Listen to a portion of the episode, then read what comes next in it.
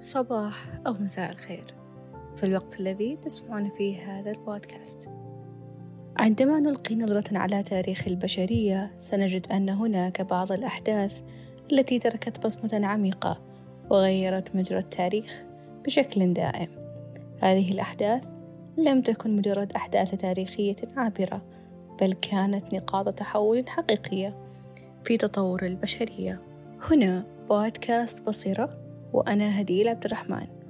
سوف نسلط الضوء على بعض الأحداث التي عكست تطور العقل البشري ولعبت دورا رئيسيا في تشكيل حضارتنا المعاصرة بكل ما فيها من تطور ورفاهية وتكنولوجيا. فإنجازات الحضارة الإنسانية من مستحضرات التجميل إلى المحرك النفاذ من البارود إلى الطاقة النووية من الورق إلى الكمبيوتر أصبحت كمدينة لثقافة إنسانية عديدة عاشت في أزمنة وأمكنة مختلفة.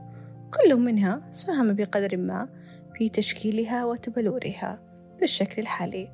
فنهر الحضارة الإنسانية العريض قد شكلته روافدا ثقافية من كل الشعوب والأعراق مما جعل حضاراتنا بحق ملك للإنسانية قاطبة. فدعونا نأخذكم في رحلة ممتعة نستكشف معا تلك الأحداث العظيمة.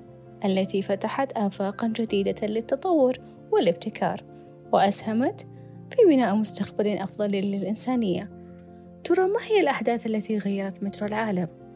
هذا ما سنعرفه قريبا. إلى اللقاء. وفي حال كنت عزيزي السامع تعتقد أن هذا البودكاست مفيدا. لا تنسى تعملنا subscribe و share